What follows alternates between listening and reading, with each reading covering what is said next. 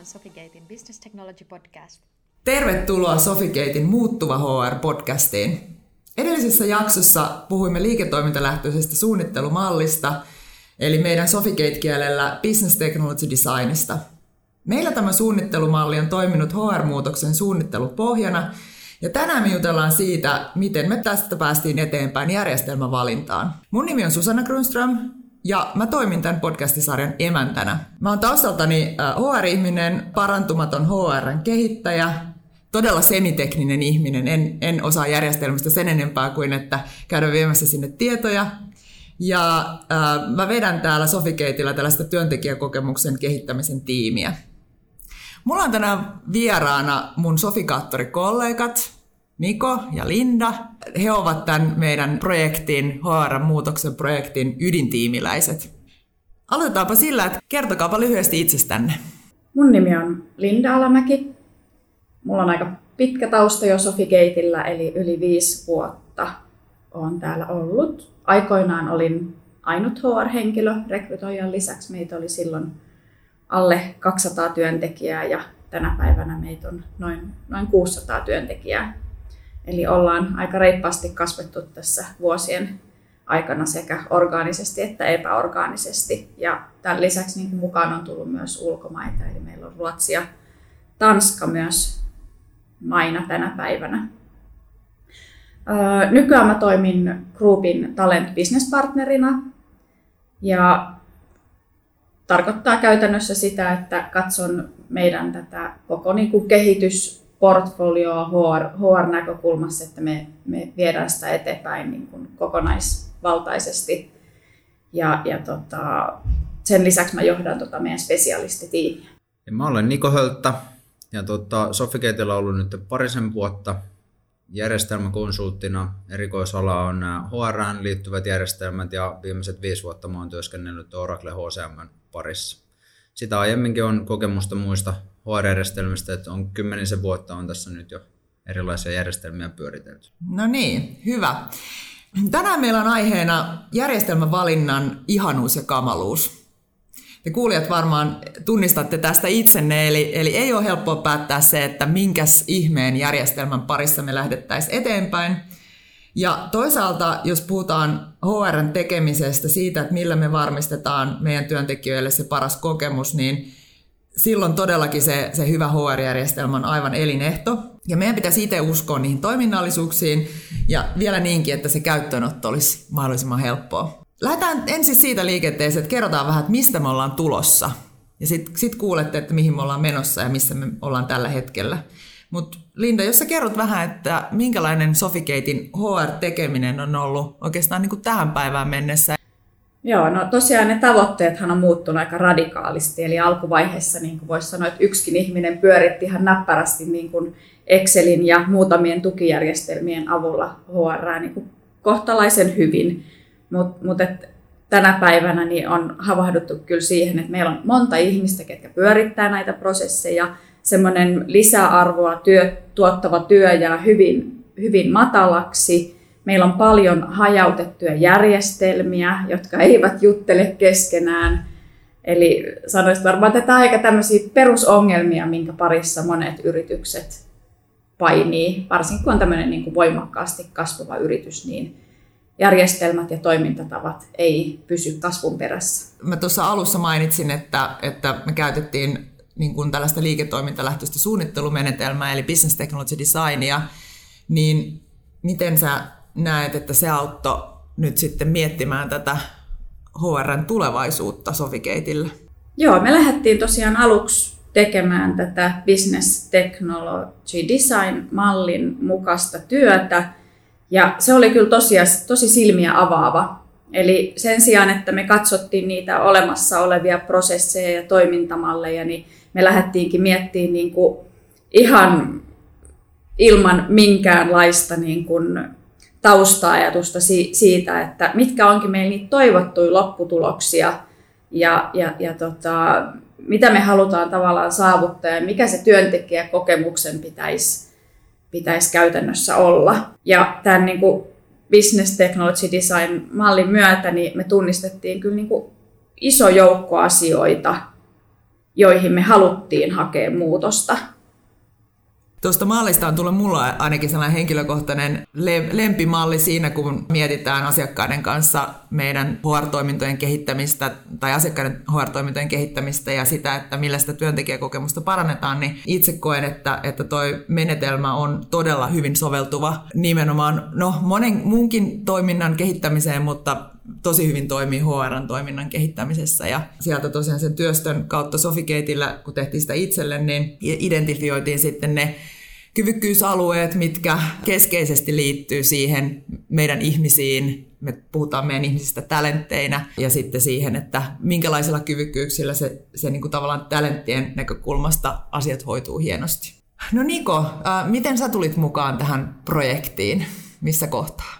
Joo, eli muut otettiin mukaan sitten siinä vaiheessa, kun nämä kyvykkyydet oli tunnistettu jo ja, ja lähdettiin kartoittamaan näitä erilaisia järjestelmätoimittajia sitten, että mikä järjestelmä sopisi meille Sofikeitillä parhaiten, että tota, siinä, siinä vaiheessa lähdin sitten mukaan. Mites, tota, niin, miten sä niin kun kuvaisit sitä, että kun sä sanoit, että sä oot kuitenkin kymmenen vuotta tehnyt noiden HR-järjestelmien parissa ja oot varmasti tehnyt monta toimitusprojektia, niin Miten sä kuvaisit nyt erilaisena tätä, mitä me ollaan nyt tekemässä ja tehty tähän mennessä Sofikeitillä? Joo, eli yleensähän projekti alkaa siitä tai siinä vaiheessa, kun toimittaja pääsee mukaan, niin ollaan, ollaan muodostettu semmoinen erittäin pitkä Excel-lista esimerkiksi näistä tarkoista vaatimuksista, että mitä järjestelmän pitäisi tehdä, ja monesti siellä on kuvattu just, että mitä se edellinen järjestelmä on tehnyt. Niin tota, tässä on ollut tosi hieno siinä, että ollaan päästy niin kuin aika tavallaan tyhjältä pöydältä suunnittelemaan sitä järjestelmäratkaisua. Ja, ja pohjana on vaan ne prosessit, mitkä niin Sofikeittiä tukee sitten tuossa kasvun matkalla ja nykypäivänä. Ja sitä tota, kautta ollaan sitten lähdetty miettimään, että mitkä on ne järkevimmät toiminnallisuudet ja ne laajuudet, että miten sitä järjestelmää aletaan ottaa käyttöön. Eli ei tehty pitkiä Exceleitä? Ei tehty. Tehtiin vain lyhyitä Exceleitä? Niin, kyllä. Meillähän oli siis sillä ihanteellinen tilanne, että meidän talon sisältä löytyy tähän aihepiiriin liittyen osaamista, mutta käytännössä meillähän oli siinä alkuvaiheessa vapaat kädet sille, että mitä järjestelmiä me ylipäätänsä lähdettiin kartoittaa ja me katsottiin niitä sekä talon sisältä että ulkopuolelta. Ja, ja katsottiin isoja järjestelmiä, pieniä järjestelmiä, kotimaisia, globaaleja. Et meillä oli käytännössä koko se järjestelmä valikoima tässä niin kuin nenän edessä. Ja sitten lähdettiin tutkimaan tosiaan näitä, että mitkä meillä on niitä päävaateita sille, mitä sen järjestelmän pitää pystyä meille tuottaa. Ja siitä aika nopeasti karsiutui kyllä sitten jo niin kuin iso joukko järjestelmistä pois, että niin kuin viime vaiheessa meillä oli semmoinen kaksi-kolme järjestelmää, minkä kesken käytiin sitten se niin kuin kiivain vertailu. No mikä ratkaisi? Mistä, mistä haettiin se näkemys siihen, että mikä on nyt sitten se paras, meille paras järjestelmä? Mitkä oli ne ehkä priorisoidut kyvykkyysalueet tai asiat, mitä haettiin? Sehän, mehän päädyttiin siis Oracle HCM tässä valinnassa ja aluksi mietittiin, että sehän ei ole halvin HR-järjestelmä, mikä markkinalla on. Mutta sitten kun me lähdettiin tosiaan katsoa näitä meidän tarpeita ja huomattiin, että, että sen, sen avulla, että meillä onkin tämmöinen aika järeä järjestelmä, niin me pystytään jättää sieltä käytännössä kaikki muut tämmöiset, mitä me tällä hetkellä ollaan niin kuin hajautetusti ostettu niin kuin sieltä täältä tämmöisiä pikkujärjestelmiä, niin me saatiin ne oikeastaan kaikki tota, toiminnallisuudet tai tullaan saamaan tuolta meidän niin kuin, uudesta järjestelmästä. Ja siellä siis meillähän semmoinen, jos miettii meidän liiketoiminnan kannalta, niin se yksi ihan keskeisimpiä asioita, mitä tämän järjestelmän pitää tuottaa, niin on se, että meillä on oikeat kyvykkyydet oikeissa asiakasprojekteissa. Eli resurssien hallinta. Kyllä. Liittyykö siihen myös osaamisen hallinta?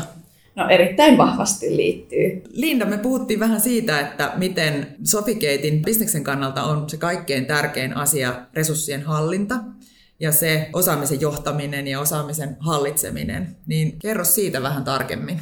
Osaamisen johtaminen on, on meillä ihan yksi kriittisimpiä asioita ja siinä meidän pitää onnistua hyvin ja, ja sehän mikä tuossa järjestelmässä tulee olemaan niin mielettömän makea juttu on se, että kun meidän ihmiset pystyy itse tuomaan näitä omia osaamisia esille. He pystyvät hallinnoimaan omaa profiiliansa niin kuin hyvin kokonaisvaltaisesti. Ja lisäksi ihan tämä koko tämmöinen niin osaamisen johtaminen me pystytään tuolla mallintamaan ja viemään läpi. Niko, kerro sä omalta näkökulmastasi teknisenä arkkitehtina meillä tämän Oracle HCM osalta, niin, niin miten se järjestelmä parantaa työntekijäkokemusta, joka oli myös meille tärkeä kriteeri tämän järjestelmän valinnassa? Joo, Eli tota, siis niin kuin Linda tuossa edellä jo kuvasikin, että mitkä oli niitä tarpeita esimerkiksi osaamisen johtamisen osalta, niin tällä hetkellä meillä työntekijöillä ehkä ei ole ollut semmoista näkyvyyttä omiin osaamisiin tai, tai mahdollisuutta niin hyvin hallita sitä ja suunnitella sitä omaa uraansa. Eli, eli ei ole sitä niin urapolkua ehkä ollut niin selkeästi näkyvillä missään. Et, et toi järjestelmä nyt tuo sen mahdollisuuden, että työntekijät pystyvät niin kuin omien tietojensa henkilötietojen ja, ja yhteystietojensa lisäksi myös hallinnoimaan sitä omaa urasuunnitelmaansa. Eli sä näet järjestelmästä, että, että minkälaisia uramahdollisuuksia meillä on Sofigateilla ja, ja minkälaisia osaamisia esimerkiksi niihin vaaditaan, jotta voit edetä sitten urallasi tiettyihin tehtäviin ja sitten sen kautta näet, että minkälaista koulutusta esimerkiksi sun pitää käydä, jotta sä pystyt kehittämään itseäsi. Eli siihen, siihen tulee nyt ihan erilaiset työkalut työntekijälle itselleen, sille meidän talentille, joka, joka pääsee tota, suunnittelemaan sitä uraansa. Ja se koko näkymä on niin kuin yhdessä paikassa. Meillähän äh, bisneksen puolella oli tämmöinen iso visio tästä koko projektista ja sitä visio, visiota kohti me mennään. Eli se, että meidän ihmisten osaaminen olisi ei pelkästään nähtävillä meidän vaikka myyntiorganisaatioille, jotta he tietää, minkälaista osaamista he voi myydä sitten asiakkaille, vaan jopa niin, että ne voisikin olla suoraan asiakkaat, jotka näkis sen meidän talon osaamisen ja osaisi sitten suoraan niin kuin miettiä, että tällaista osaamista me tarvitaan. Me ollaan tavallaan tuon PTD-mallin kautta haettu tälle ihan niin kuin uusi lentokorkeus tälle meidän projektille ja, ja niin kuin sitä kautta haettu sitä, että, että mikä se on oikeastaan se, se niin kuin talentin rooli ja, ja niin kuin koko tämän järjestelmän rooli tämän firman toiminnassa.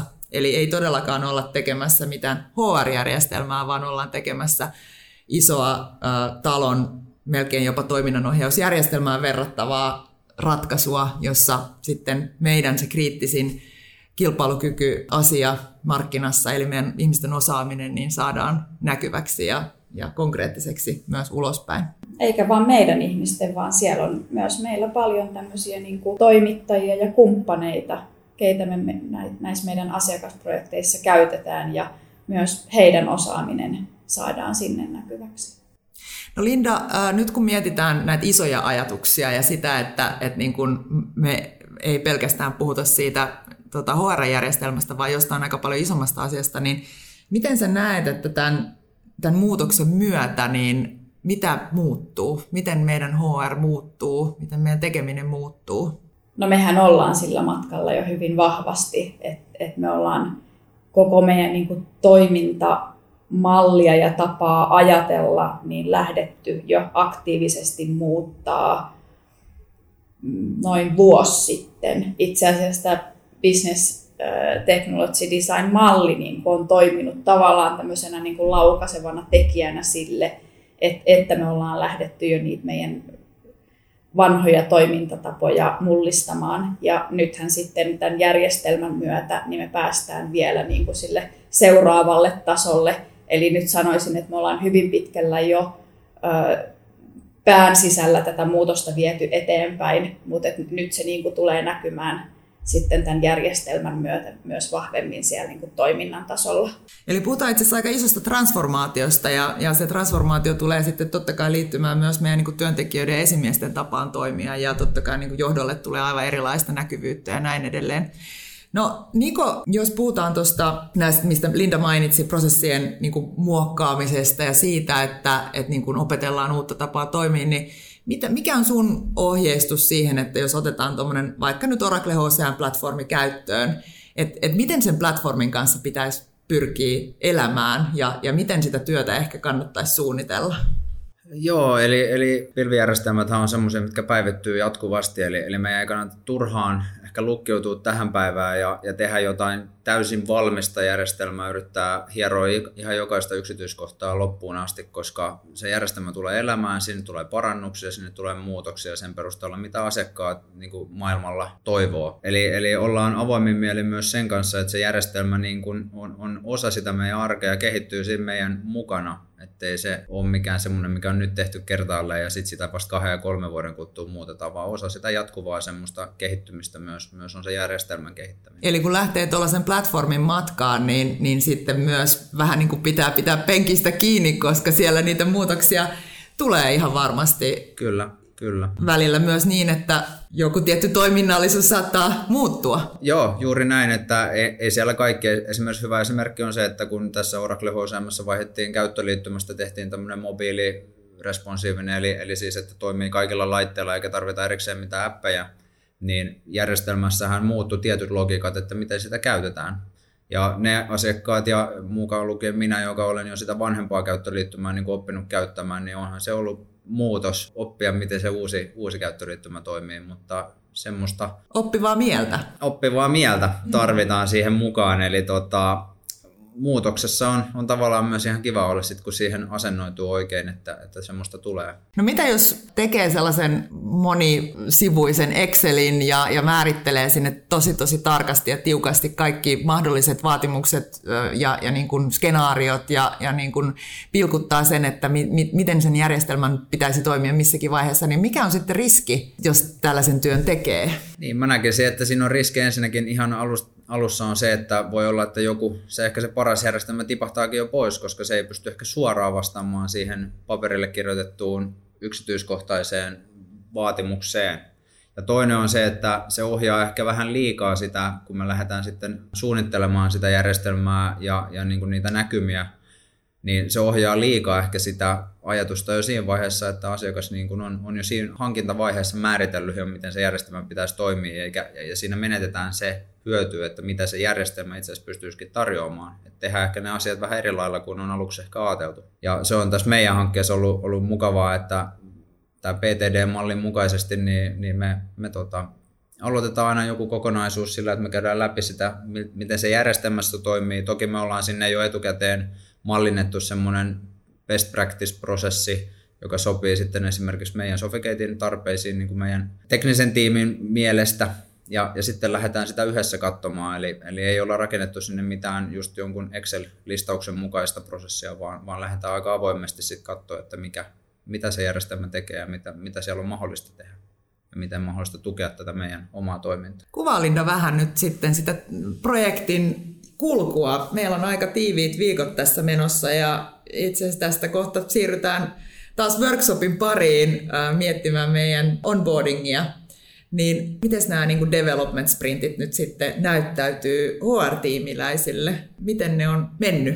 Joo, eli ensimmäinen kuukausihan meillä nyt käytännössä näitä workshoppeja on takana ja hyvin intensiivistä aikaahan tämä on ollut, mutta se mikä oli niin kuin alkuvaiheessa jo semmoinen todella iso yllätys oli just se, että miten valmiina siellä kaikki kuitenkin, tai siellä on hyvin valmiin näköistä. Ja, ja semmoinen, että, että tosiaan kun me nyt lähdettiin vähän ennakkoluulotto mammin liikkeelle, että me ei tuotu niitä kaikkia meidän vanhoja järjestelmämääritelmiä sinne, niin kuin, että nämä pitää kaikki saada, kuten ennen on tehty, niin, niin tota, silti siellä niin on hyvin vähän ollut sen tyyppisiä asioita, mitä me ollaan jouduttu sit loppujen lopuksi sinne niin kuin päivittämään. Eli, eli niin kuin jo ensimmäisen viikon jälkeen oli jo semmoinen, että, että vitsi, että me ollaan tehty tässä samanlainen duuni, kun me tehtiin meidän edellisen järjestelmän käyttöönotossa niin kuin puolessa vuodessa. Ja, ja se on ollut niin kuin, kyllä, kyllä tosi semmoista niin kuin rohkaisevaa, että me päästään suoraan niin kuin aidosti miettimään nyt jo sit niitä lisäarvoa tuottavia asioita, mitä prosesseja sinne pitää saa, saada rakennettua. Ja sitä aikaa ei, ei tuhrannut niin semmoiseen turhaan määrittelytyöhön. Mikä on niin sun rooli noissa workshopeissa? Miten sä kuvaisit sun roolia? No, mä oon ehkä semmoinen tavallaan niin kuin mahdollistaja ja, ja yritän esitellä sen järjestelmän mahdollisimman laajasti. Toki tietäen se, että se on iso kokonaisuus, niin myös, myös siten, että mä helpottaisin sitä päätöksentekoa myös meidän, meidän tota asiantuntijoille sitten, ketkä se arjessa työskentelee. Et en mä tuo näkyviin ehkä ihan kaikkia mahdollisuuksia, mitä järjestelmässä voisi olla, vaan, vaan niin kuin yritetään mennä sillä, niin kuin mikä meille sopisi parhaiten. Ja se on sitten taas perustuu siihen omaan kokemukseen, että mitä asiakashankkeissa on, on niin kuin järjestelmiä tehty. Ja toi helpottaa kauheasti, niin kuin Linda sanoikin, että kun me päästään nykyään näyttää järjestelmästä niitä asioita suoraan, eikä ole silleen, että tota, eikä tehdä PowerPoint-sulkeita puoli vuotta ja sitten sen jälkeen aletaan katsoa, että miltä se järjestelmä näyttää vai näyttääkö miltään, niin tota, se helpottaa kyllä meidän niin kuin, kokonaisymmärrystä niin kuin kaikkien osapuolten osalta, että me tiedetään, miten se järjestelmä oikeasti toimii ja mistä puhutaan, kun, kun keskustellaan vaikka jostain ominaisuudesta tai kentästä tai mistä vaan. Jokaisen sprinttiin kuuluu myös vähän tämmöinen niin retrospektiivi ajatus, eli se, että katsotaan taaksepäin ja, ja mietitään, että mikä on mennyt hyvin ja mikä, mistä voisi niin kuin ottaa oppia. Tämmöinen vähän lessons learned-tyyppinen lopetus tälle meidän podcast-jaksolle. Niin nostakaa jotain avainasioita, mitä olette nyt oppinut ja mitä ehkä teette eri tavalla jatkossa. Mä ehkä tälle järjestelmäpuolelta, niin tietenkin se, että olisi tietenkin varmasti kaikille hyvä, jos vaan mahdollista, että myös me järjestelmä asiantuntijat oltaisiin mahdollisimman aikaisin mukana, ehkä jopa jo siinä PTD-hankkeessa, niin vaikka sitä ei sitten ehkä tehtäisi yhdestä järjestelmästä, niin kuin, että, että puhutaan siellä vaikka Oracle HCM ja mitä Oracle HCM mahdollistaa, vaan, vaan kyllähän meillä on kokemusta aika laajasti erilaisista järjestelmistä, niin me pystytään tuomaan siihen semmoinen puolueeton näkymä, mutta kuitenkin se järjestelmän näkymä, jotta osataan miettiä niitä PTD säkin tehtäviä asioita niin kuin myös osittain järjestelmän, järjestelmienkin kannalta. No, mulla tulee ensimmäisenä mieleen, että mikä on ollut semmoinen, että verrattuna moniin muihin projekteihin liittyen, niin se, että meillä on ollut omat projektipäälliköt meidän lisäksi, mun ja Nikon lisäksi, niin meillä on ollut tavallaan sekä niin sanotusti toimittajan puolelta että asiakkaan puolelta, niin meillä on ollut omat projektipäälliköt, jotka sitten vie tätä omalta osaltaan eteenpäin, niin se tuntuu, että just semmoinen, että ei itse huku siihen kaikkeen niin kuin perustekemiseen ja sitten siihen niin kuin projektin manageeraamiseen. Ja, ja tota, toinen on sitten, että ehkä mistä vielä voisi oppia ottaa näille tuleville sprinteille, niin on se niin kuin resurssoinnin varmistaminen ja se, että meillä on ne oikeat ihmiset käytössä ja meillä on niin kuin sidosryhmät oikeaan aikaan siellä miettimässä asioita. Kiitos näistä näkemyksistä ja keskustelusta. Ja tämä oli todella hyvä aasinsilta, Linda. Eli meidän seuraava jakso käsittelee nimenomaan tätä järjestelmäprojektin vetoa, projektipäällikön roolia, asiakkaan ja toimittajan näkökulmasta ja, ja seuraavaksi me kuullaan sitten Jussin näkökulmia tästä ja näin, mutta kiitos tästä kovasti ja tota, niin, ei muuta kuin hyvää jatkoa tälle projektille ja, ja HRn transformoitumiselle. Siitä tulee varmasti hieno. Kiitos. Kiitos.